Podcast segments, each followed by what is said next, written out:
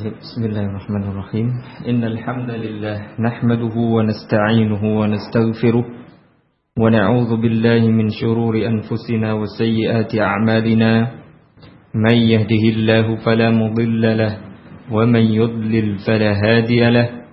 أشهد أن لا إله إلا الله وحده لا شريك له وأشهد أن محمدا عبده ورسوله صلى الله عليه وعلى آله وأصحابه ومن تبعهم بإحسان إلى يوم الدين أما بعد Saudari-saudariku Sahabat remaja Yang mudah-mudahan Dirahmati Allah subhanahu wa ta'ala Dan Kaum muslimin wal muslimat Secara umum Kita berjumpa kembali dalam kajian rutin kita untuk membaca kitab uh, Ayyatuhal Muslimah Hakada Yuridukillahu wa Rasuluhu Antakuni Pada kesempatan terakhir sudah kita baca sampai persiapan menjelang nikah bagi uh, remaja putri muslimah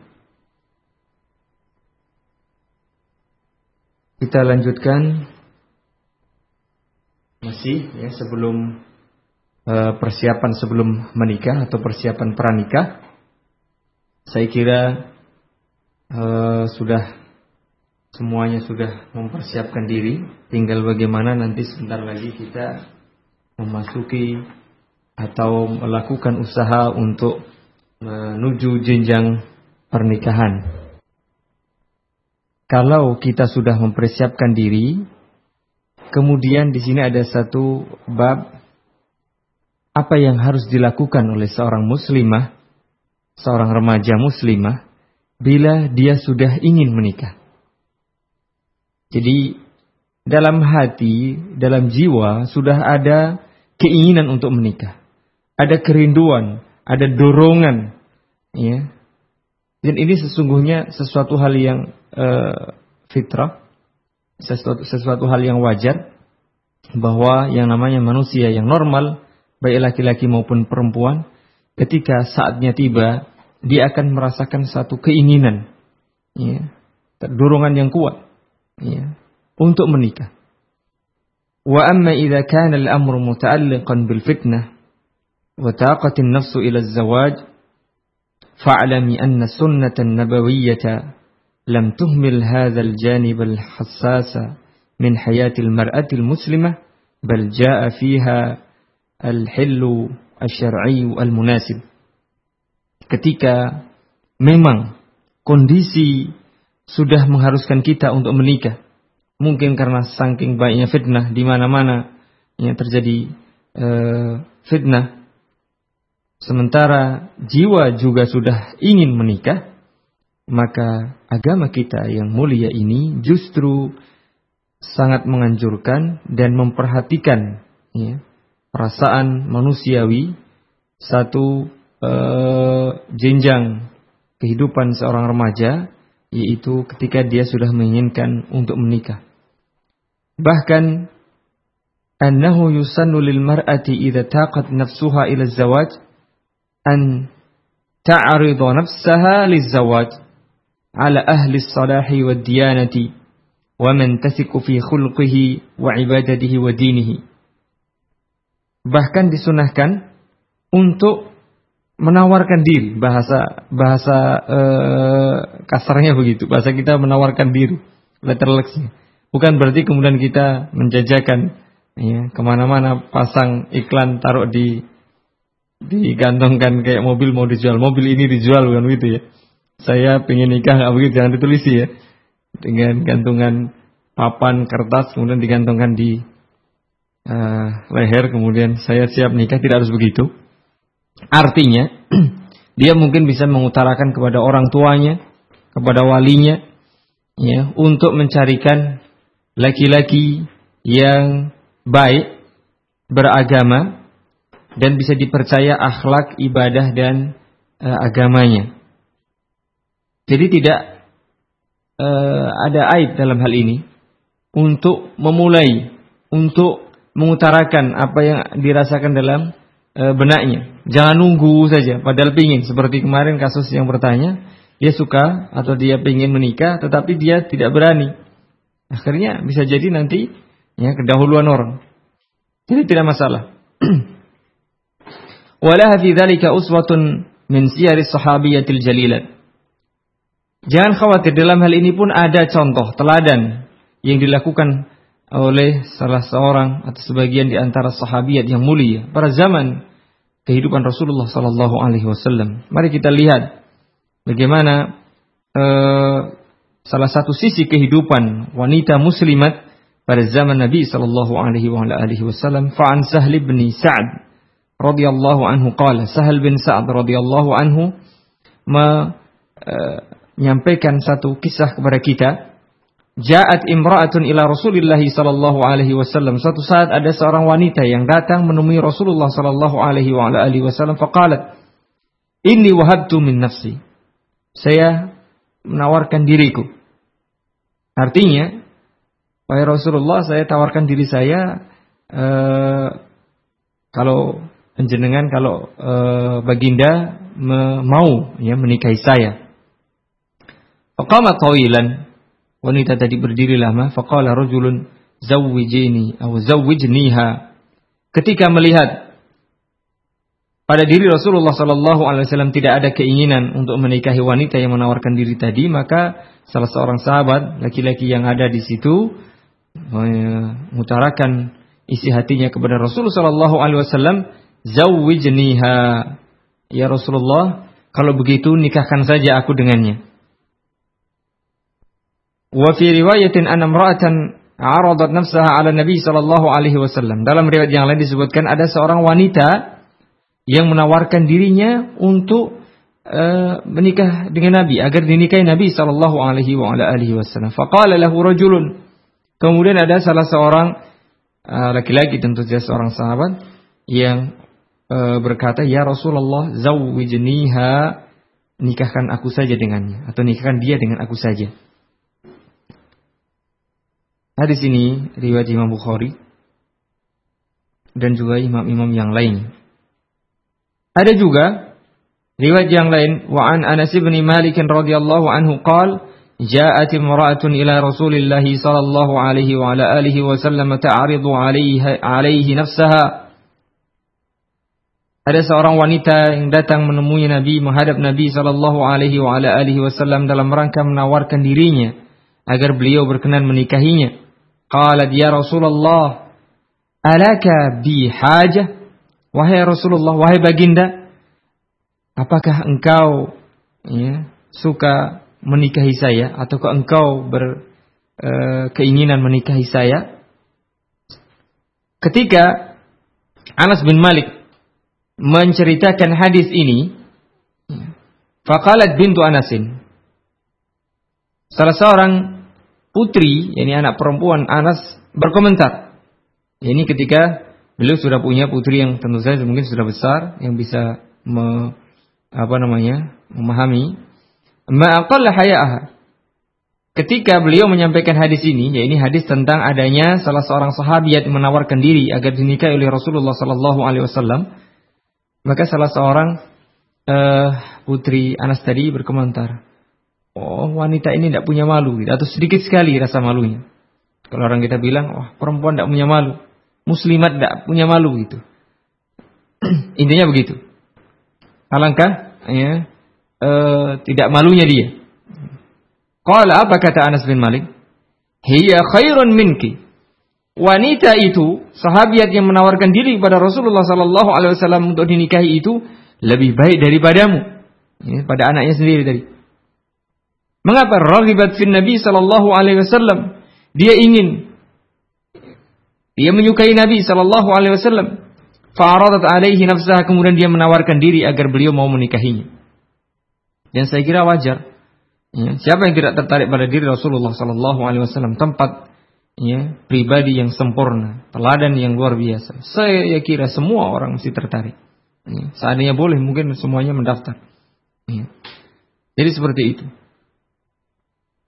Ini menunjukkan dari kita kembali ke bab bagi seorang remaja atau wanita muslimat yang memang sudah siap dan mempunyai keinginan untuk menikah, maka tidak ada aibnya, tidak ada salahnya bila ia mengutarakan uh, apa yang ada dalam benak atau dalam hatinya kepada wali atau kepada uh, orang tuanya atau mungkin uh, kepada seseorang yang dia memang uh, inginkan untuk menjadi suaminya tentu saja ya dengan menjaga adab-adab yang islami ya. Jangan kemudian wah kalau begitu bebas tidak ini hanya sekedar bolehnya mengutarakan isi hati bukan berarti kemudian uh, dijadikan dalil untuk melakukan sesuatu yang bebas ya.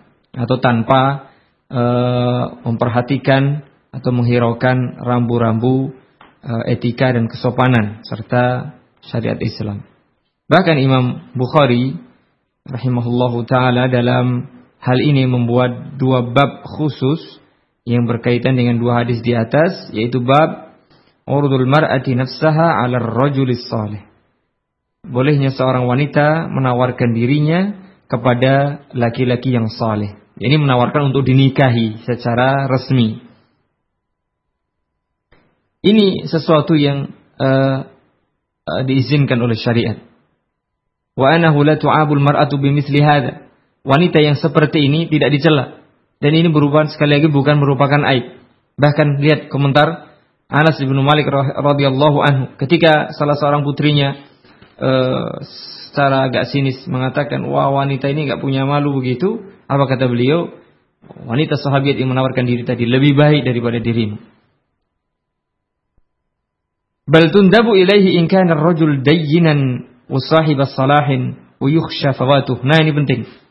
Bahkan ketika seseorang, yakni dalam hal ini seorang wanita muslimah yang baik, kemudian dia melihat ada seorang laki-laki yang saleh, baik agamanya, ya, kemudian khawatir, ya, kalau tidak segera diutarakan isi hatinya nanti diambil atau didahului saudarinya, maka kata beliau di sini dianjurkan, dianjurkan untuk segera mengutarakan apa yang ada dalam hatinya.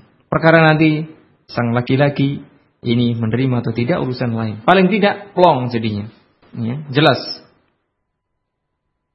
وهذا الخلق الحميد كان من أخلاق العفيفات العاقلات قبل الإسلام. Bahkan uh, akhlak yang terpuji ini yaitu seorang wanita muslimah yang suci, menjaga diri, beragama, baik, menawarkan dirinya, ya, menawarkan dirinya kepada laki-laki yang memang hebat, saleh, beragama, berakhlak mulia, itu juga merupakan kebiasaan yang dilakukan para wanita baik-baik sebelum datangnya agama Islam. Bisa kita lihat bagaimana kisah pernikahan paling agung antara uh, ibunda yakni Ummul Mukminin Khadijah radhiyallahu anha dengan Nabi kita Muhammad sallallahu alaihi wa ala alihi wasallam. Bukankah ya Khadijah bintu Khuwailid radhiyallahu anha ya yang uh, mempunyai keinginan pertama. Ya. Beliau yang khadabat nafsaha ila Nabi sallallahu alaihi wasallam lima ra'athu min amanati. Mengapa? ketika melihat waktu itu ya seorang pemuda Muhammad Shallallahu Alaihi Wasallam ini luar biasa hebatnya, amanah, berakhlak mulia, jujur dan semuanya sudah diakui oleh semua orang, maka Khadijah yang waktu itu menjadi saudagarnya itu tertarik kemudian dia yang menawarkan ya untuk menikahi sang pemuda ini. Dan seandainya sekarang ini ada salah seorang muslimat, remaja muslimat menawarkan diri kepada orang yang dianggap hebat, Biasanya ini yang dianggap ibadahnya ustadz biasanya. Karena ter, tertarik, wah ini ustadznya ini luar biasa, ini soleh gitu ya. Mungkin baik gitu. Tidak peduli dia sudah punya istri satu, dua, atau mungkin tiga. Ustadz saya tetap tidak masalah, yang penting dapat ustadz mungkin begitu. Ya. Kenapa? Karena memang eh, seperti itu. Tidak masalah. Ya. Tidak menutup kemungkinan juga kepada yang selainnya dalam arti biasanya pemuda dengan pemuda yang yang luar biasa. Jadi dalam hal ini sekali lagi intinya seorang remaja muslimat yang sudah siap menikah dan e, mempunyai keinginan untuk menikah boleh mengutarakan maksud atau uh, uh, apa yang ia rasakan dalam hatinya kepada orang yang memang uh, saleh yang dia inginkan. Demikian berkaitan dengan hal-hal yang perlu dipersiapkan sebelum nikah yang kemarin kita sebutkan hendaknya dia berprestasi, berkreasi, tentu saja dalam rambu-rambu ajaran Islam menjaga diri, jangan terjebak dalam pergaulan yang bebas, mempersiapkan segalanya dan jangan khawatir kemarin kita singgung, jangan khawatir meskipun tidak bergaul secara bebas, tidak gaul sana gaul sini, jangan khawatir. Justru insya Allah taala akan datang sang Arjuna atau pemuda idaman itu yang tentu saja jelas-jelas itu pilihan Allah Subhanahu wa taala yang lebih baik daripada sekedar teman-teman bergaul yang melanggar ajaran agama kita. Kemudian ketika tadi ya seseorang sudah siap mungkin secara usia, secara kematangan jiwa, secara ilmu dan keinginan yang lain-lainnya sudah siap, maka pada bab selanjutnya di sini disebutkan oleh penulis indah zauj. Apa yang harus dilakukan, pertimbangan apa yang mesti diperhitungkan eh, ketika hendak memilih ya, suami. Ini juga penting, jangan hanya pemuda saja yang mempunyai kriteria. Ya, pemudi juga berhak, boleh. Ya, jadi hati-hati jangan biasanya sang pemuda ini uh, punya kriteria begini, begini, begini. Ya. Pemudi juga sama, dia punya hak untuk mempunyai uh, kriteria tertentu bagi calon suami. Ayyatuhal muslimatul fadilah. Saudariku kaum muslimat yang mulia. Nikah Nikahu min sunanil fitrati wasyar. Pernikahan merupakan salah satu sunnah fitrah dan sunnah menurut syarak. Fahuwa ilaqatun syar'iyyatun wa washijatun ijtima'iyyatun taqumu bainar rajuli wal mar'ati daf'an li'ajalatil bina'i tadwiri fil mujtama'il islami merupakan hubungan yang diizinkan oleh syariat, hubungan sosial yang terjadi antara dua makhluk yang berlawanan jenis laki dan perempuan dalam rangka untuk membangun rumah tangga, meneruskan generasi ya, di dalam masyarakat Islam. Allah Subhanahu wa taala berfirman dalam surat Ar-Rum ayat 21 fitratallahi fitratillahi allati fatara an-nas 'alaiha la tabdila li khalqillah itulah fitrah Allah yang ia tetapkan bagi umat manusia yang tidak ada perubahan pada ciptaan Allah Subhanahu wa taala wa bihi taskunun nufusu wa taqa'ul ulfatu وتصرف الغرائز البشرية تصريفا نافعا بناء dengan pernikahan dengan rumah berumah tangga jiwa menjadi tenang kemudian eh, kasih sayang pun mempunyai tempatnya kemudian eh, dorongan hawa nafsu dorongan eh, biologis manusia pun tersalurkan dengan tentu saja membawa manfaat dan uh, kenikmatan. Sebagaimana Allah Subhanahu wa taala sebutkan di dalam surat Ar-Rum ayat 30 yang biasanya ini sudah sangat dihafal oleh kaum pemuda dan kaum pemudi biasanya di undangan-undangan pernikahan biasanya ditulis ayatihi an khalaqalakum min anfusikum azwajan litaskunu ilaiha wa ja'ala bainakum mawaddatan wa rahmah. Inna fi dzalika laayatin liqaumin yatafakkarun. Di antara tanda-tanda kekuasaan Allah Subhanahu wa taala Allah menciptakan bagi kalian dari diri kalian sendiri pasangan-pasangan suami-suami dan istri-istri litaskunu ilaiha agar kalian bisa menjadi tenang untuk menenangkan jiwa, menenangkan itu dengan adanya pasangan dan Allah menjadikan di antara kalian rasa cinta dan kasih sayang. Sungguh itu semuanya merupakan tanda-tanda kekuasaan Allah Subhanahu wa taala bagi orang-orang yang mau berpikir tentu saja. Karena pentingnya manfaat pernikahan dan perkawinan ini, karena tingginya kedudukan pernikahan dan perkawinan ditinjau dari syariat maupun pergaulan sosial, tentu saja seorang wanita muslimah harus benar-benar memper, memperhatikan ya laki-laki calon pendampingnya. Ya, hendaknya dia memperhatikan kriteria-kriteria siapa yang akan saya ya, pilih menjadi pendamping saya. Ya. Ketika apa? Ketika dirinya memang betul-betul sudah digelisahkan oleh urusan perkawinan. Wah teman saya sudah menikah, bahkan teman saya sudah punya anak, teman saya sudah oh senang-senang ke mana-mana, usia juga semakin lama semakin ya uh, banyak, ya. Jadi sudah gelisah, biasanya begitu. Udah begini begitu. Biasanya kaum wanita ini lebih apa namanya? Lebih uh, merasa gelisah. Kalau laki-laki, semakin tua semakin laku mas, santai saja begitu. Kalau perempuan, biasanya semakin tua semakin uh, gelisah dia. Nah, ketika seperti itu hendaknya segera tadi menulis ya segera e, mencatat kriteria apa yang kira-kira pas. Tentu saja ya ada kriteria-kriteria yang sifatnya umum yang disebutkan dalam syariat Islam. Tentu saja ada kriteria-kriteria secara khusus yang kira-kira sesuai dengan karakter, sifat dan mungkin e, pribadi seseorang. Jika pilihan itu betul-betul tepat, tentu saja dengan izin Allah Subhanahu wa taala, dengan cara yang disyariatkan, ya ini dengan dasar-dasar syariat yang benar tentu saja. Kriteria itu sesuai dengan ajaran Islam. Kemudian prosesnya juga harus yang islami. Kana zawaju najihan mubarakan fi. Insyaallah taala perkawinan yang dibangun di atas dasar-dasar ya, pilihan, proses dan kemudian pelaksanaan pernikahan itu dengan cara yang islami, insyaallah e, pernikahan itu akan berhasil, sukses dan penuh dengan barakah. Sebaliknya, wa mata kana qa'iman ala a'rafin aw ahwa'in la tajri ala usul syar'i kalau mulai pilihan, kriteria, proses dan e, apa namanya?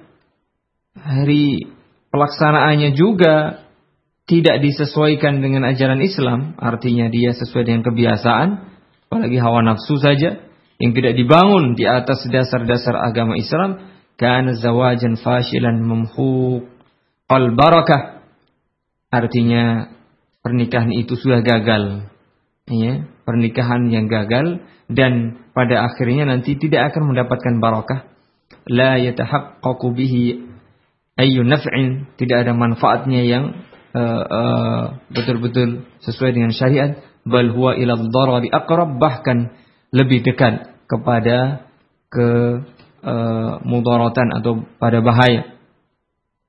Kalau demikian, fahalla alimti ayyatuhal muslimah kaifa arada Allah wa rasuluhu an yakuna ikhtiyaruka lizawj. Hendaknya wahai saudari muslimah engkau mengerti, mengetahui apa sih yang diinginkan Allah dan Rasulnya ketika memilih suami. Dasar pilihan yang pertama dan ini yang paling utama sebagai dasar dalam e, pemilihan pendamping ini hendaknya adalah as-salah wa diyana kesalehan, kebaikan dan agamanya.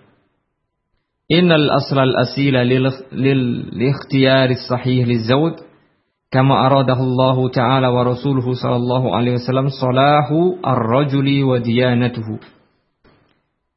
Asas yang paling utama dalam memilih seorang suami adalah kesalehan dan e, keagamaan seseorang. Inilah yang diinginkan oleh Allah dan Rasul. Jika seorang laki-laki itu soleh, agamanya baik, maka dia akan bertakwa kepada Allah dalam mempergauli istrinya. Jika ia mencintai, dia akan memuliakannya.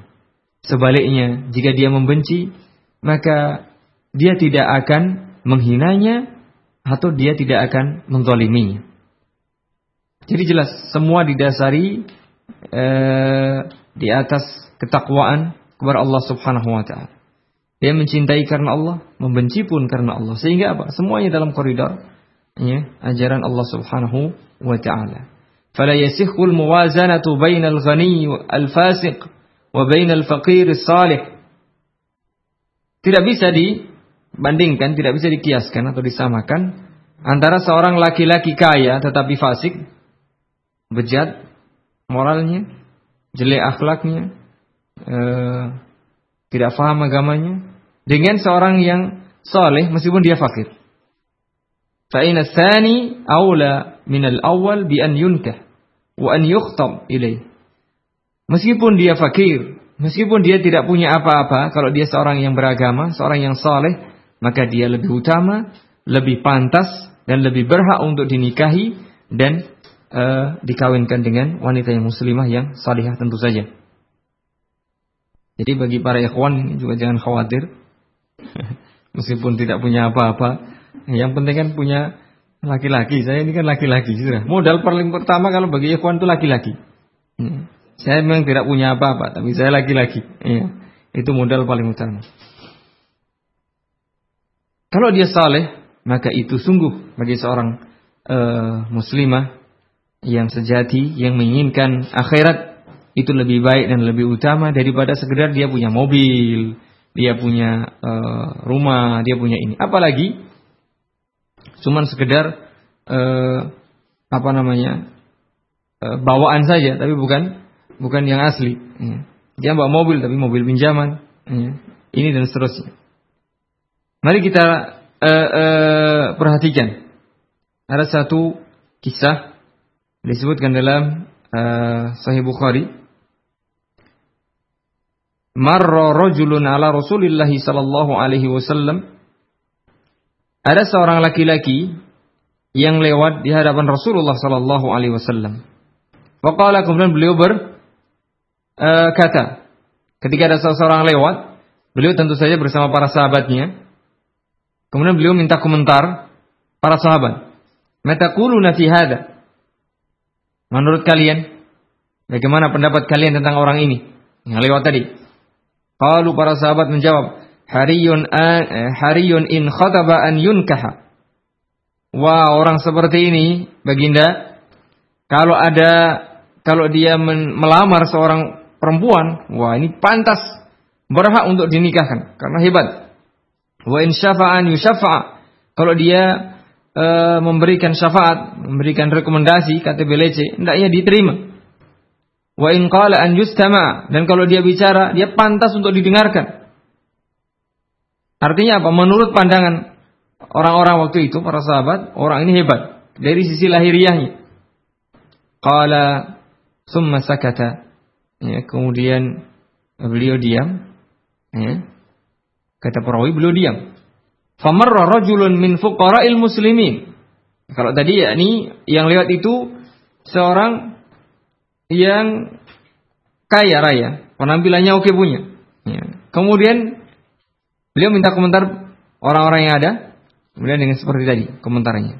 Kemudian beliau diam. Setelah itu lewatlah salah seorang laki-laki yang miskin. Kemudian beliau minta komentar lagi. Ma taquluna? Apa pendapat kalian tentang orang ini? Qala hariyun in khataba an la yunkaha. Waduh, ini kata orang ini tidak kalau dia melamar wah tidak tidak berhak ini, tidak pantas diterima ini. Wa in syafa'ala an la yushafa.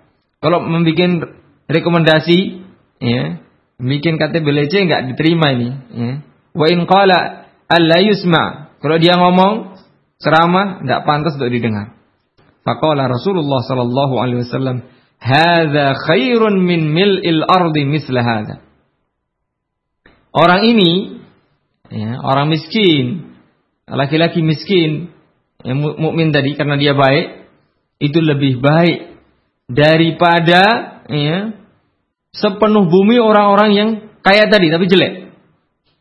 Satu orang miskin tapi soleh, baik agamanya, baik akhlaknya, itu lebih baik daripada ya, seluruh penduduk bumi yang kaya tapi jelek akhlaknya, jelek agamanya.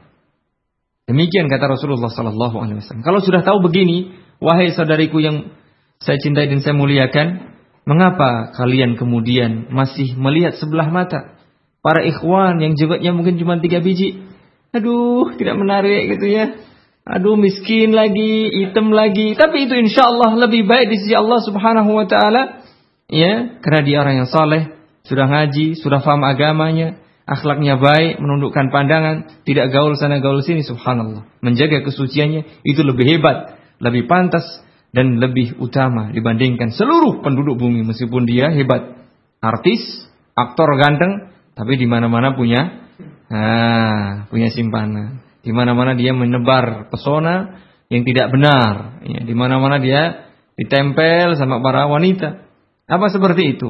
Betul memang dia kaya, punya ketenaran, popularitas, punya rumah hebat, ya, mobil mewah, ganteng lagi, maco lagi, wah, ada semuanya dapat.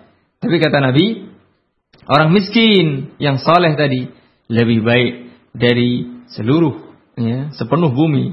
Bumi penuh dengan orang-orang aktor, aktris, ya, seperti itu. Lebih baik yang seperti ini tadi. Ya meskipun jenggotnya tiga biji, tiga lembar gitu ya. Tidak apa-apa lah, rambutnya kriwil, tidak apa-apa. Alhamdulillah, hitam hidungnya pesek, Alhamdulillah, saya niat beribadah kepada Allah subhanahu wa ta'ala. Nanti kita lihat. Ya, bagaimana hadis ada kisah selanjutnya, mudah-mudahan kalau sempat. Ya. Ini terjadi pada zaman Rasulullah sallallahu alaihi wasallam. Wa qala Nabi sallallahu alaihi wasallam li Fatimah binti Qais lama talaqaha zawjuha thalathan. Nabi pernah bersabda memberikan masukan kepada Fatimah bintu Qais ketika dia sudah ditalak bain oleh suaminya ini talak tiga kali yang tidak uh, bisa rujuk lagi kecuali dengan syarat-syarat tertentu. Fa'atadat kemudian dia selesai masa uh, menunggunya Iza halalti fa'adhini.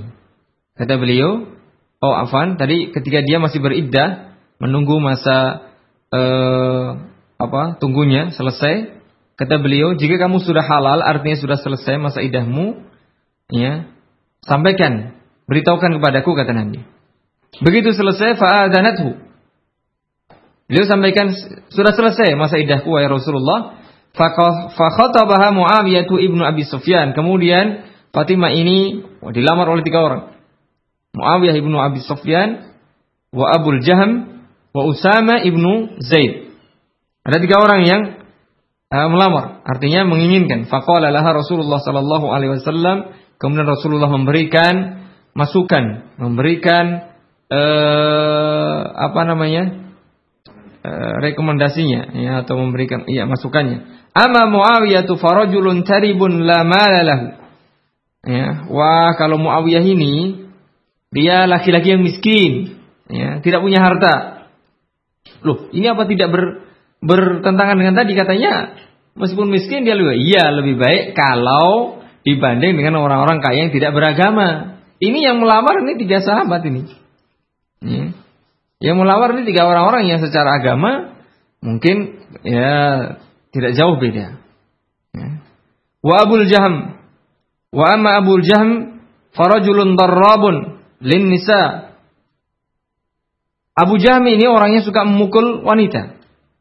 Dalam riwayat yang lain dikatakan ini terlalu eh, apa namanya dijelaskan oleh ulama ada yang mengatakan kasirud darb ini banyak atau suka mukul ya tangannya apa namanya ringan tangan, ringan tangan gitu ya gampang mukul begitu ya jadi ini perhati apa namanya? Berhak tadi memilih kriteria-kriteria. Kecuali kalau wanita yang suka dipukul ya monggo, kalau enggak ya secara umum enggak ada yang suka dipukul. Makanya beliau memberikan saran kalau Muawiyah ini ya baik tapi dia hartanya sedikit. Ya, enggak punya bahkan. Kalau Abu Jam ini suka pukul. Ya. Lakin walakin Usama ibnu Zaid. Tapi Usama bin Zaid sajalah begitu. Ya, ini mungkin secara lihat ya Muawiyah bin Nabi Sofyan jelas punya kedudukan, punya ini dan seterusnya. Mungkin orangnya ganteng dan seterusnya. Abu Jaham dan seterusnya. Tapi Usama bin Zaid. Ini diberikan siapa? Usama bin Zaid. Faqalat biyadiha kata. Usama, Usama, Usama begitu. Ya. Dia tentu saja secara fisik mungkin lebih milih siapa? Ya, Muawiyah atau Abu Jaham. Ya. Secara fisik begitu.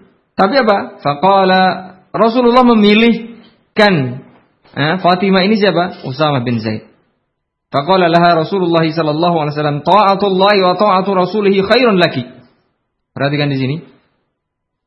Kamu menaati Allah dan Rasulnya itu lebih baik bagimu daripada kamu memilih yang lain. Perhatikan di sini memang ada satu sisi ketika orang yang mulia, orang yang betul-betul mempunyai pandangan jauh ke depan dan eh, pertimbangan-pertimbangan yang tidak kita ketahui, biasanya kadang-kadang begitu. Kita ingin sesuatu tapi ternyata belum begitu pas. Nah ini orang yang di, memberikan pertimbangan ini nggak main-main. Rasulullah Sallallahu Alaihi Wasallam.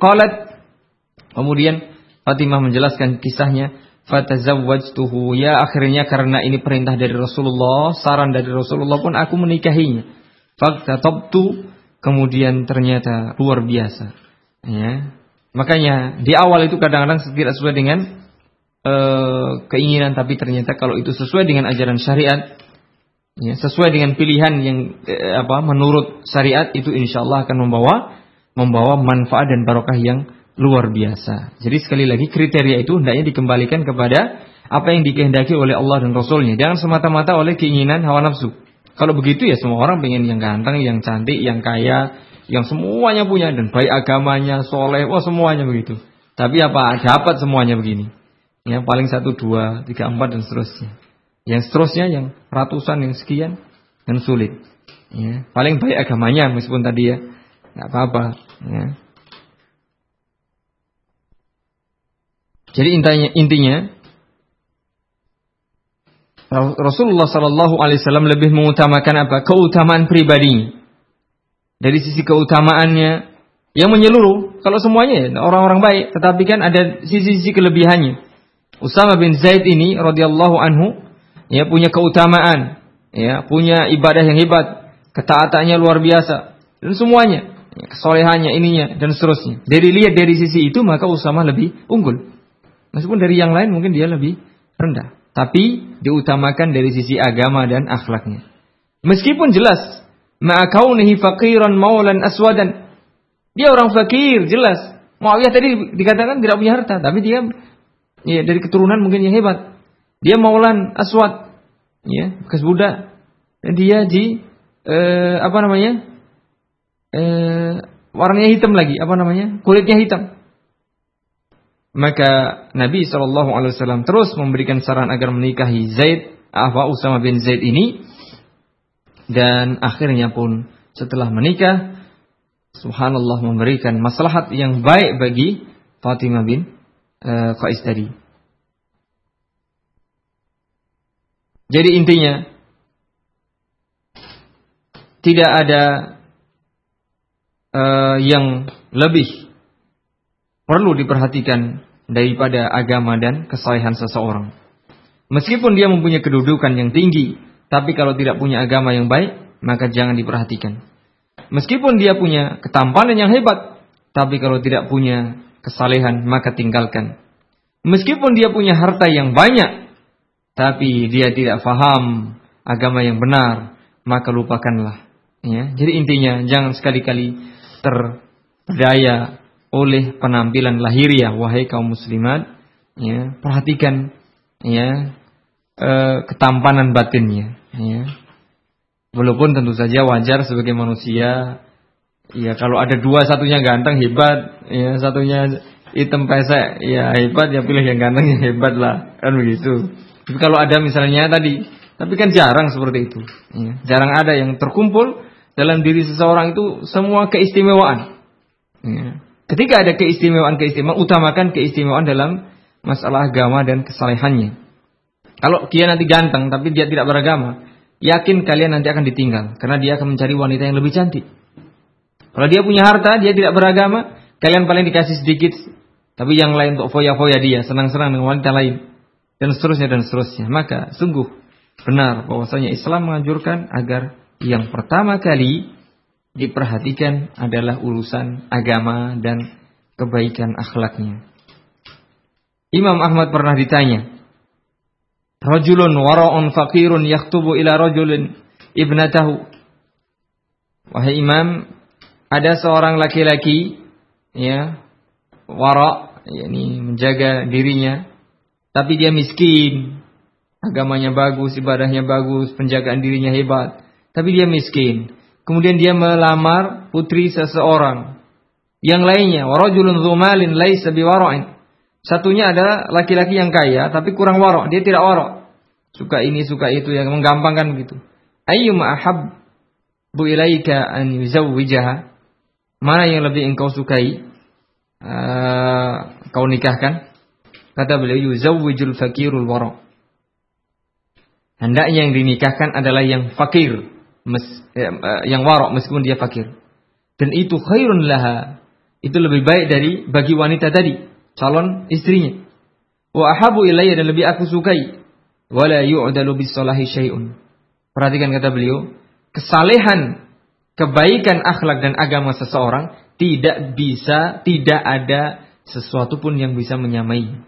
Setinggi apa pun kedudukan seseorang, sebesar apa pun kekuasaannya, sebanyak apa pun hartanya, setampan eh, apa pun eh, wajahnya, sehebat apa pun, semacam apa pun fisiknya, kalau di dia tidak punya kesalehan agama dan akhlaknya, maka tidak ada artinya apa. Sebaliknya, serendah apa pun derajat seseorang, ya, status sosialnya, sependek apa pun ya tubuhnya, ya, sehitam apa pun kulitnya, sepesek apa pun hidungnya, ya, semiskin, ya, termiskin di dunia sudah, termiskin di dunia, terjelek di dunia, tetapi dia termasuk orang yang paling saleh paling hebat, paling baik agamanya, maka ini lebih ya, baik daripada yang tadi. Uh, demikian. Ini masih ada waktu sebentar lagi. Cukup. Baik, saya kira cukup demikian. Sebenarnya ada satu kisah ya. Baik, ini saya saya sampaikan satu kisah lagi berkaitan dengan uh, apa namanya? Uh, pentingnya kita memperhatikan masalah agama dan pentingnya kita menerima nasihat dari orang yang yang kita percaya. Riwayat ini disebutkan eh, oleh Imam Ahmad dalam uh, musnadnya dengan sanad yang sahih kata uh, penulis buku ini dan ini sebagiannya juga di uh, sebagian kisah ini ditulis atau diriwayatkan oleh Imam Muslim dalam Fadailus Sahabah. Kisah ini adalah kisah tentang Julaibib. Mungkin pernah ada yang pernah mendengar e, bahwa Julaibib ini suka atau biasa e, menjumpai para wanita, ya, suka ber apa namanya e, lewat, ya, intinya sering lah ketemu para wanita begitu. Kemudian e, di kalangan Ansor zaman itu pada zaman Rasulullah Wasallam jika ada janda, gitu ya. Jadi pentingnya sekali ini ada satu sisi penting. Jika ada seorang yang menjadi janda baru, gitu para uh, sahabat itu tidak berani ya mengutik-utik intinya nggak berani uh, mendahului, tidak berani untuk menanyakan atau bahkan melamarnya, ya. sampai diketahui dengan jelas dan pasti bahwa Rasulullah tidak menginginkannya. Artinya, kalau janda itu eh, tidak diinginkan, tidak ingin dinikahi oleh Rasulullah, sudah ada berita bahwa Rasulullah tidak ingin menikahinya, baru ini jadi ajang kompetisi. kalau kita begitu. Ya. Tapi nggak tahu kalau di sini kalau ada kiai atau uh, ustadz gitu ya, kalau ada di lingkungan santrinya dan jadi janda atau mungkin ada akhwat yang betul-betul pilihan apa memang di eh, tawarkan dulu pada Pak Kiai atau Pak Ustadz atau langsung ini tidak peduli. Nah, Allah alam kalau di lingkungan kita. Ya, syukur-syukur kalau begitu. Ya. Faqala Rasulullah sallallahu alaihi wasallam di rajulin minal ansar. Kemudian Rasul sallallahu alaihi wasallam e, berkata kepada salah seorang kaum Ansar, Zawijni ibnatak. Nah, nikahkanlah eh, anak perempuanmu denganku. Faqala, wah ini kemuliaan dan kenikmatan yang luar biasa ya Rasulullah. Faqala, kemudian Rasulullah melanjutkan, ini lastu uridu hali nafsi tapi, ya, nikahkan bukan untuk saya, kata beliau. Artinya beliau yang meminang, melamar, tapi bukan untuk beliau. Qala faliman ya Rasulullah. Nah, untuk siapa wahai Rasulullah? Kata beliau li Julaibib. Ya, putrimu itu saya lamar untuk saya nikahkan dengan Julaibib. Uh, bapak atau seorang laki-laki yang punya anak tadi berkata, "Ya Rasulullah, usyawiru ummaha." Wah, kalau begitu ya saya bicarakan dulu dengan istrinya, eh dengan istri saya, dengan ibunya. Karena dengar siapa? Julaibib ini sudah waduh. Ya. Ternyata dikiranya tadi Rasul sendiri. Kalau Rasul sudah wis nggak usah mikir, sudah otomatis. Ya, cash langsung berikan. Tapi karena bukan untuk Rasul, ternyata untuk Julaibib. Wah, kalau begitu saya bicarakan dulu ya sama ibunya anak-anak begitu. Pakola uh, dia berkata kepada istrinya, Rasulullah melamar anakmu. Wow, Cocok kalau begitu dia nggak tahu. Tapi dia melamar bukan untuk dirinya. Dia melamar anakmu itu untuk diberikan dinikahkan kepada Julaibi. Sontak istrinya atau ibu si perempuan tadi paket Julaibi. Wow sorry begitu bahasa kita ya. Ya, gitu loh. Saya nggak mau menikahkannya gitu ya. Tetapi eh, apa namanya? Begitu eh, ibunya mengatakan demikian, Anak perempuannya tadi mendengar. Ya. Kemudian dia berkata, Man khatabani ilaikum? Siapa yang melamar saya? Itulah. Fa'akbaratha ummuha. Kemudian ibunya uh, memberitahu. Nah, intinya begitu mungkin ya. Kamu dilamar oleh Rasulullah Sallallahu Alaihi Wasallam untuk dinikahkan eh, dengan Zulaibib. Ya. Apa kata seorang akhwat, ya, seorang muslimah sejati tadi? Perhatikan di sini. Seorang wanita, remaja ini, jariah di sini sebutan qalatil jariyah. Jariyah itu seorang wanita remaja. Bahasa kita lah. Lagi ranum-ranumnya begitu mungkin. Ya. Apa kata seorang wanita ini? Di bawah didikan ya, eh, satu masyarakat yang paling mulia. Atarudduna ala Rasulillah sallallahu alaihi wasallam amrahu? Apa perhatikan di sini? Ibunya nggak setuju. Jelas masuk mantuku kayak ngono mungkin gitu ya. Biasanya orang tua begitu. Masuk kuliah belum selesai lagi. Ya. Jenggotan lagi, nggak ganteng lagi, hitam wah wis nggak menarik itu. Saya nggak setuju mungkin begitu kalau sekarang. Apa kata si anak?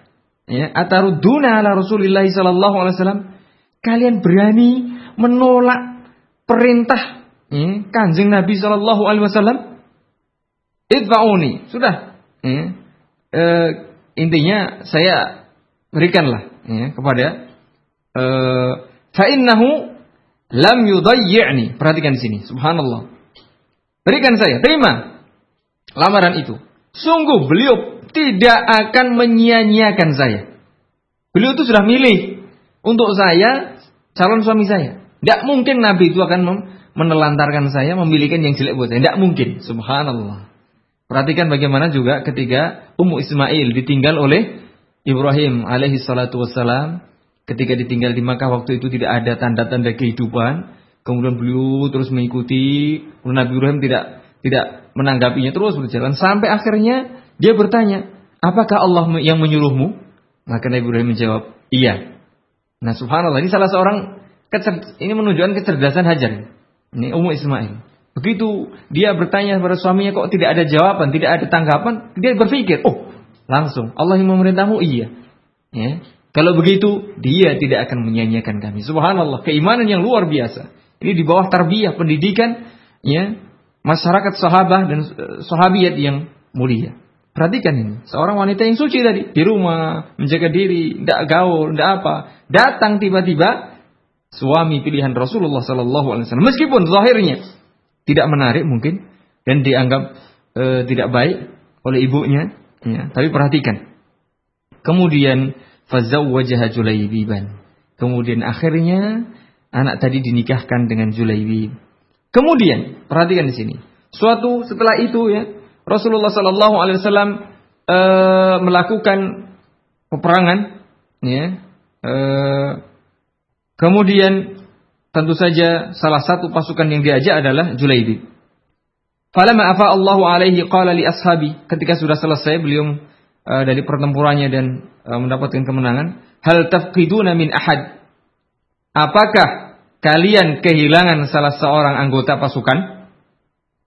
Faqalu nafqidu fulanan wa nafqidu fulanan. Oh iya, Baginda, oh iya Rasulullah, ada saudara-saudara kita, pasukan kita yang hilang artinya gugur, tidak ada, tidak kembali lagi. Unzuru hal tafqiduna min ahad. Kalau begitu coba ya, cari, lihat apakah betul-betul ada yang hilang, yang gugur. Qalu la. Oh tidak ternyata. Qala Kemudian beliau menjawab, oh, tidak ada ya baginda. Qala. Kemudian beliau berkata, Lakini aqidu Julaibiban. Tapi di mana Julaibib? Kok nggak ada dia? Kata beliau begitu. Kalian mengatakan tidak ada yang hilang, tapi ternyata Julaibib tidak ada. Qala fadlubu beliau mengatakan fil qatla. Coba cari di antara ya sahabat-sahabat pasukan yang gugur. Qala fatalabuhu kemudian uh, para sahabat mencari fawajaduhu ila janbi sab'atin qad qatalahum summa qatalu subhanallah. Ternyata para sahabat mendapati Julaibib ini berada di dekat tujuh orang musuh yang sudah tewas Ya. Sama-sama tewas ini ceritanya. Karena apa? Ternyata dia membunuh tujuh musuh itu dan mereka pun membunuhnya akhirnya. Jadi mungkin dikeroyok tujuh orang tapi mati semuanya. Ya. Dia meninggal karena dilawan melawan tujuh musuh tapi musuh pun mati ya karena melawan Julaibib yang satu orang. Faqalu ya Rasulullah ha huwa dza ila janbi sab'atin qad qatalahum summa qatalu.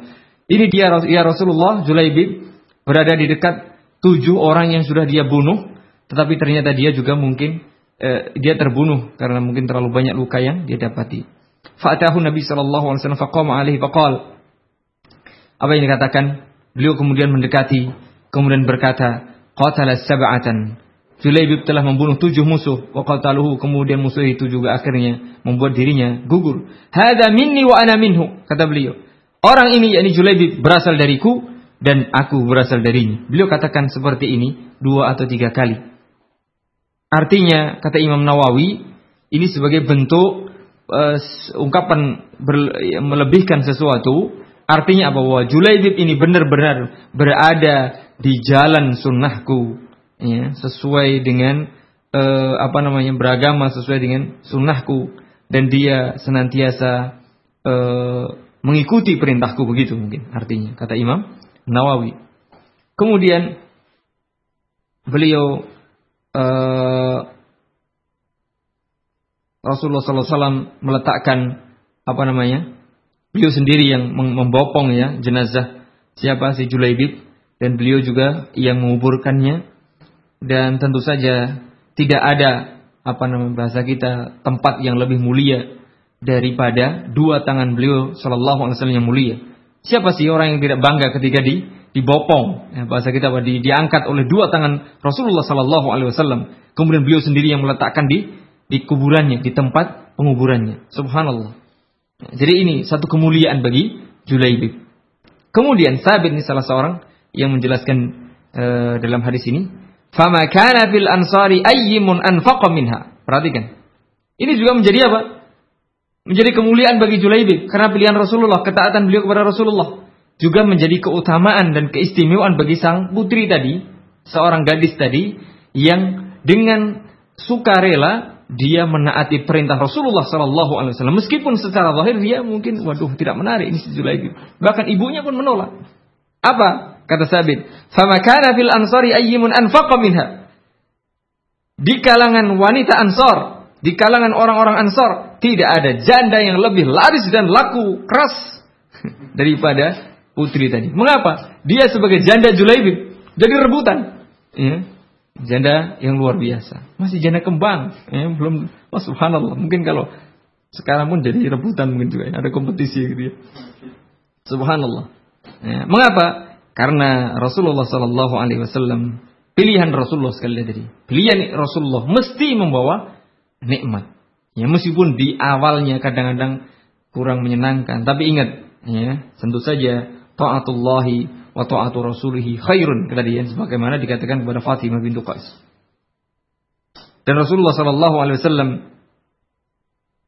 apa tahukah kamu apa yang didoakan oleh Rasulullah sallallahu alaihi wasallam kepada uh, sang gadis ya janda muda uh, janda kembang tadi? Allahumma subba alaihal khaira subba. Ya Allah curahkan limpahkan kebaikan kepadanya.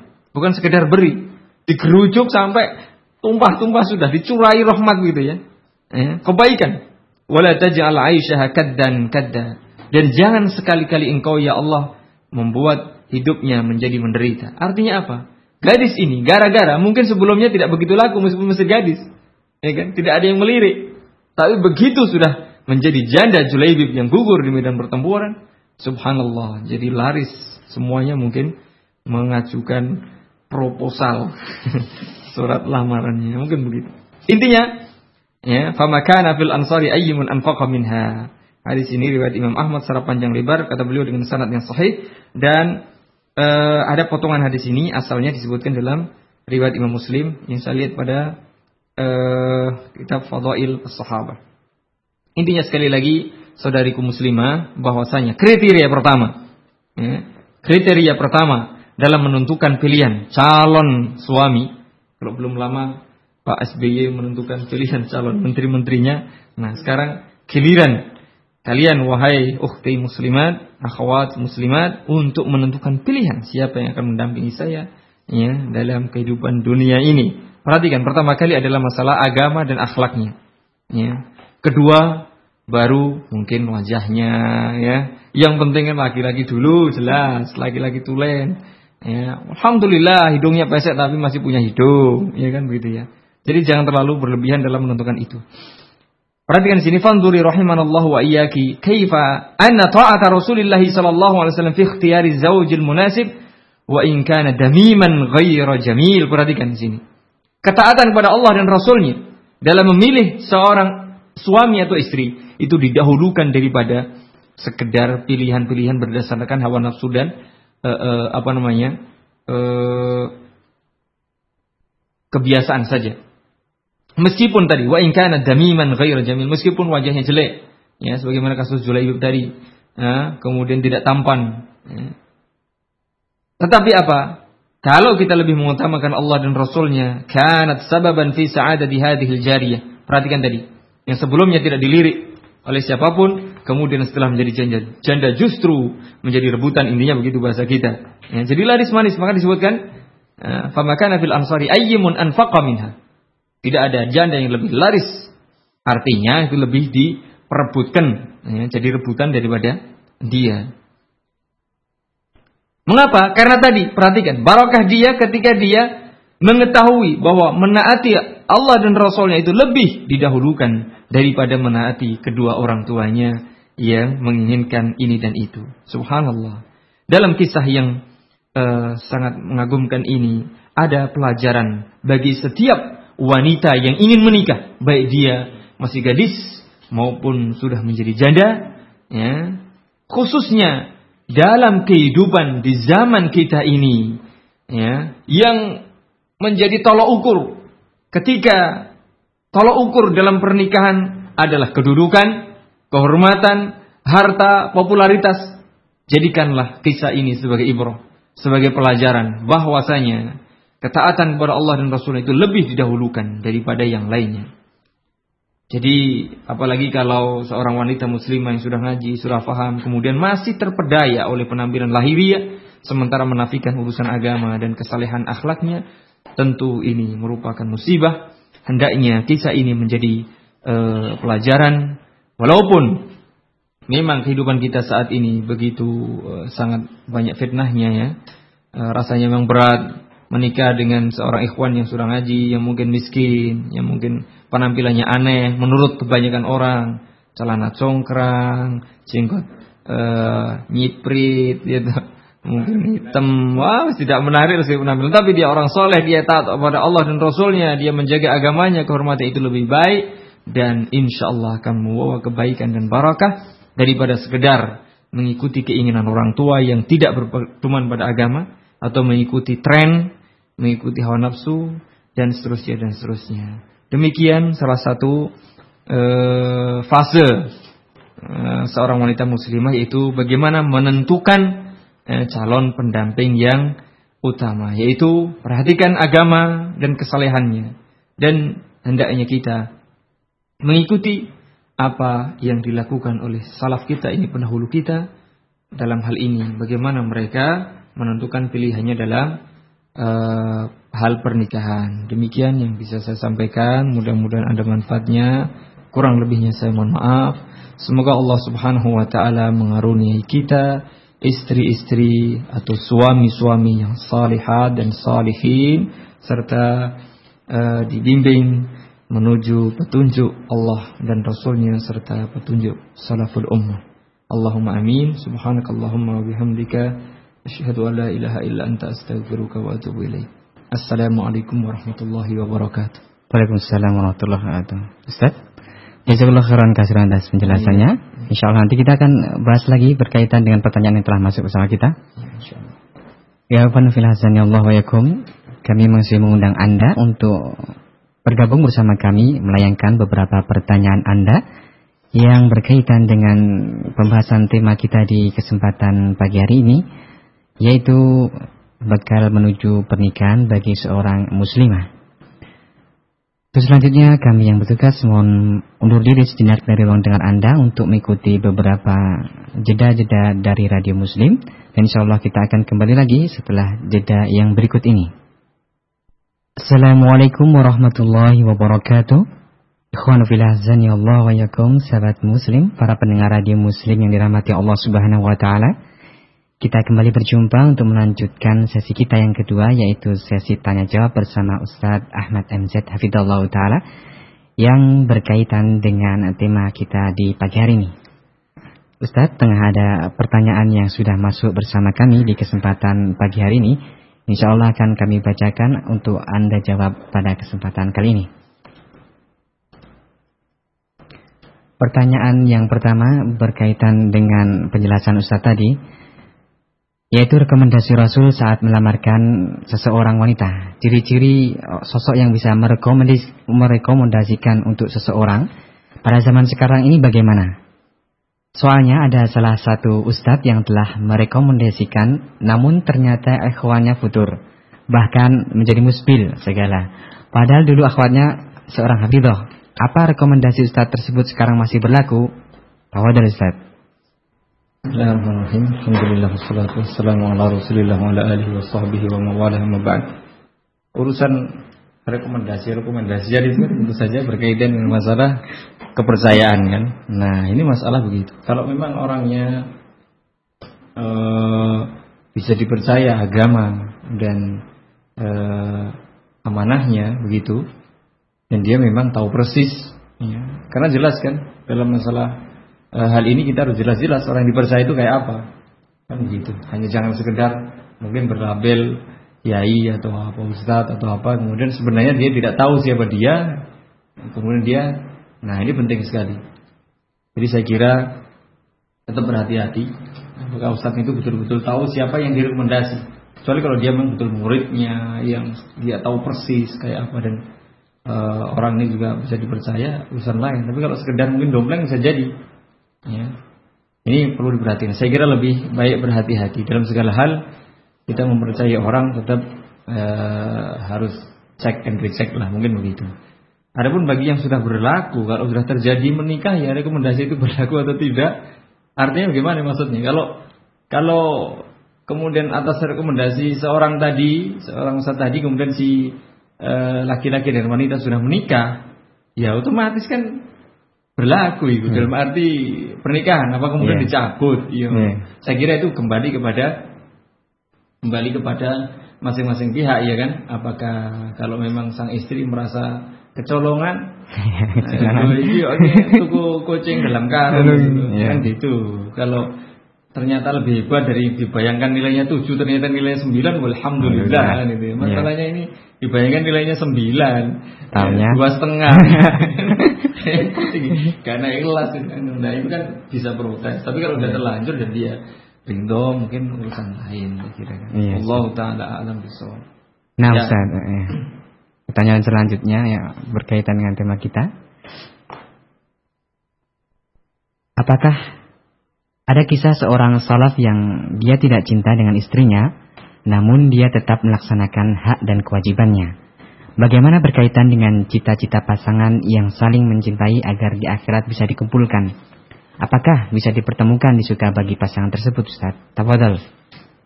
Ya sekali lagi memang urusan hati ya Urusan hati itu kan kalau kita bilang cinta Betullah cinta kita juga gitu ya Kalau jujur saja istri kita sudah 50 tahun gitu Umpamanya begitu Cinta yeah. yang kayak apa yang dimaksud di sini Kalau dia memang menikah karena Allah subhanahu wa ta'ala Saya kira itu tadi ya Urusan urusan wajah itu Urusan fisik kan tidak tidak masalah. Dia betul-betul karena Allah Subhanahu wa taala. Termasuk contoh dalam tadi kasus uh, Julaibib tadi ya dengan uh, seorang gadis yang luar biasa hebatnya. Nah ini yang jelas lebih mengutamakan agama dan kemaslahatan akhiratnya. Tentu saja selama dia masih menjaga karena orang kalau betul-betul nggak punya cinta kemudian dia berefek ya artinya berefek yang negatif kemudian dia tidak bisa menjalani rumah tangga itu dengan baik tidak tidak bisa sabar. Sekarang kalau melihat suaminya ya hitam eli itu waktu tidur ngorok ngowai itu kan ya, kalau dia nggak kuat kan lebih baik putus saja. Ya, kan gitu. Tapi nah, kalau nah, nah, kalau dia bersabar tadi, dia dia memang begitu, tapi dia soleh, dia apa akhlaknya, kemudian dia sabar, saya kira kan dia mengalahkan kan gitu ketidaksukaan fisiknya, tapi dia satu sisi mencintai agamanya kan begitu. Nah, nah. Saya kira kalau dia masih melaksanakan kewajiban, dia menunaikan hak suaminya, berarti dia cinta, cinta karena Allah. Meskipun dia secara manusiawi mungkin tidak betul-betul waduh ini tidak jadi yang umat mungkin gitu ya. Tapi karena cinta kepada Allah saya kira justru itulah akan membawa kebaikan bagi dia di dunia dan insya Allah nanti mungkin di akhirat dia akan ditumbuhkan cintanya oleh Allah Subhanahu wa taala. Wallahu taala alam. Nah, Ustaz, ya penjelasan yang sangat menarik sekali. Selanjutnya ada pertanyaan yang masuk. Ustadz, bagaimanakah dengan pilihan orang tua yang mau anak perempuannya menikah dengan laki-laki yang memiliki pekerjaan yang layak? Bagaimana pandangan syariat Islam atas hal ini? Apakah menurut perintah orang tua atau sesuai dengan syariat Islam? Jazakallah khairan Ustaz. Yang jelas ini orang tua yang bagus, orang tua yang baik itu. Mencarikan uh, jodoh buat anak perempuannya laki-laki yang sudah mapan jelas masa dicarikan pengangguran. Tidak punya karena salah satu kewajiban laki-laki adalah menafkahi istrinya.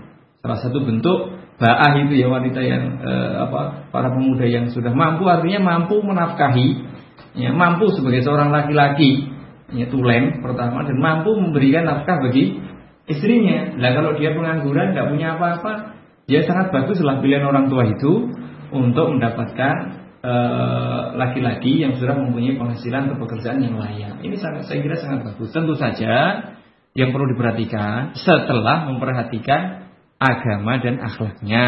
Nah, sama-sama baik.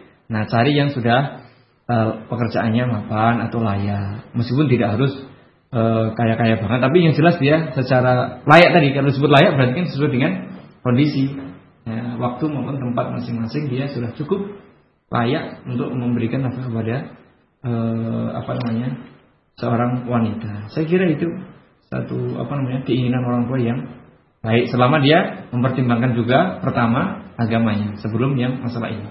Allah taala. Nah Ustaz, pertanyaan selanjutnya. Ustaz, apakah memilih wanita itu yang paling utama cantiknya atau agamanya? Tafadhol Ustaz. Loh, ini kan sudah jelas. Kalau pilih itu kan karena cantiknya, nah, karena apa itu? Katanya, karena keturunannya, ya. kemudian karena agamanya. Pilih karena agamanya. Iya, iya. Nah, kalau saya pilih yang empat-empatnya. Iya, nah. saya juga. ya, tapi yang pertama agamanya dulu, ya agamanya. Iya, iya, iya. Cari kemudian cantik, mm -hmm. kaya, yeah. wape, itulah, yeah. uang tenan. Kalau ada saya juga. Mau. Daftar saingan kita. Iya. kan begitu ya. Jelas nah, agamanya dulu dong. Masa cantiknya dulu. Tadi kasus tadi ya. Termasuk kasus ya. Ikhwa, uh, akhwa tadi, anak sahabat tadi diberi apa? Laki-laki yang tidak ya tampan, tapi dia mau. Kenapa? Agamanya dulu. Dan itu mau barokah bagi dia. Allahu taala alam bisawab. Nah, Ustaz ada pertanyaan selanjutnya. Ustaz, apakah benar Syekh Fauzan pernah uh, memberikan fatwa bahwasanya para wanita dilarang uh, berkendara berkendaraan bermotor sendiri di jalanan. Kemudian untuk pada saat ini apakah hal itu masih uh, relevan dikarenakan memadang mutorotnya sangat banyak apabila kita mengendarai uh, dengan bis ataupun angkot. Tahu Ustaz? Allah taala alam saya belum tahu fatwa beliau ini ya, tentang larangan mengendarai motor sendirian. Tapi yang jelas uh, kita lihat juga sih uh, bahwa wanita pada asalnya memang diperintah supaya banyak-banyak di rumah. Itu yang jelas. Itu satu kaidah penting bahwasanya uh, lingkup uh, kaum wanita adalah uh, domestik gitu ya. Jadi jangan terpengaruh oleh ini harus publik ya ruang publik tapi dia memang domestik. Artinya dia lebih banyak di rumah. Bukan berarti tidak boleh keluar. Boleh kalau memang ada kebutuhan dan kebutuhan ini satu satu keharusan. Ya. Ini memang demikian. Harus. Kalau memang harus keluar ya keluar. Ya. Tetapi sekali lagi eh, sekali lagi Allah alam masalah eh, fatwa beliau saya belum tahu dan apa pertimbangannya. Saya kira kalau memang ada mungkin karena pertimbangan-pertimbangan tertentu. Yang jelas ketika naik motor pun itu juga hendaknya termasuk sekarang meskipun mungkin saat ini orang berpandangan mungkin lebih baik naik motor daripada naik bus. Belum tentu. Di oh, tempat-tempat oh, tertentu kan bisa jadi berbahaya. Iya. Ya, apalagi kadang-kadang naik motor, apalagi akhwat yang boncengan, perhatikan, naik motor yeah. sekarang itu tidak ada apa itu penutup rantai di gear belakang oh, itu loh. Bisa masuk ya Ustaz. Oh, itu ya. saya pernah melihat langsung oh, itu gitu. oh. terjungkal suami istri. Masya Allah. Ya, ini juga ya, berbahaya ya. dari sisi itu ya. Betul saya dan itu ada kasus yang lain bahkan ada yang sampai gelar otak dan seterusnya. Apalagi kalau akhwat itu kan kalau lihat Oh, kalau naik motor biasanya nggak lihat kanan kiri, jadi buah plus. Ya kadang ngebut, ngebutnya kebablasan. Masya Allah itu. Nah ini mungkin pertimbangan-pertimbangan seperti itu. Dan terus terang saja, saya sering melihat di jalanan itu ibu-ibu atau mbak-mbak yang naik motor itu sering kali memang kurang pertimbangan. Mm -hmm. Apalagi jalannya ramai. Ya ini terlepas dari masalah fatwa Pak, lihatlah motor dan masalahnya. Kalaupun bepergian, jangan sendirian tentu saja. Meskipun tidak di luar kota, meskipun pergi e, ke mana, ke toko, ke apa yang memang harus, ya harus dia harus keluar. Misalnya belum punya suami atau tidak ada yang diperintah, Antar. tidak ada yang ngantar, selama dia di di apa di jarak yang masih dibolehkan, ya saya kira tidak masalah selama menjaga apa namanya ketentuan-ketentuan yang berlaku baik syariat maupun e, ketentuan lalu lintas ini penting sekali karena biasanya apa memang kurang kurang apa ya satu sisi secara umum saya perhatikan seperti itu iya. bukan berarti nggak boleh secara mutlak saya kira wallahu taala alam jelas pertimbangkan masalah dan motornya. Apalagi kalau naik bus kota mungkin uyel-uyelan ya, saya kira iya. lebih baik iya, naik motor, motor lah. Ya. Apalagi ada teman. Mm -hmm. ya. Tentu saja termasuk juga melihat waktu lah. Hmm. Waktu jangan malam-malam gitu jam 10 keluar. Iya. Itu kan nanti dikira hmm. wah apa. Ya, lihat. Nah, termasuk juga cari jalan iya, cari iya. jalan yang uh, jangan apa? Jangan membuat orang jadi prasangka gitu. Iya, iya. Itu penting. Jadi ini banyak hal yang berbeda. Termasuk juga harus usahakan punya SIM. Ya, punya jelas ini. Jangan sampai nanti ada khawat naik motor melanggar lalu lintas ditangkap pak polisi iya, wah ini kejadian banyak seperti itu nggak punya sim mereka. Nanti dikira Nurdin.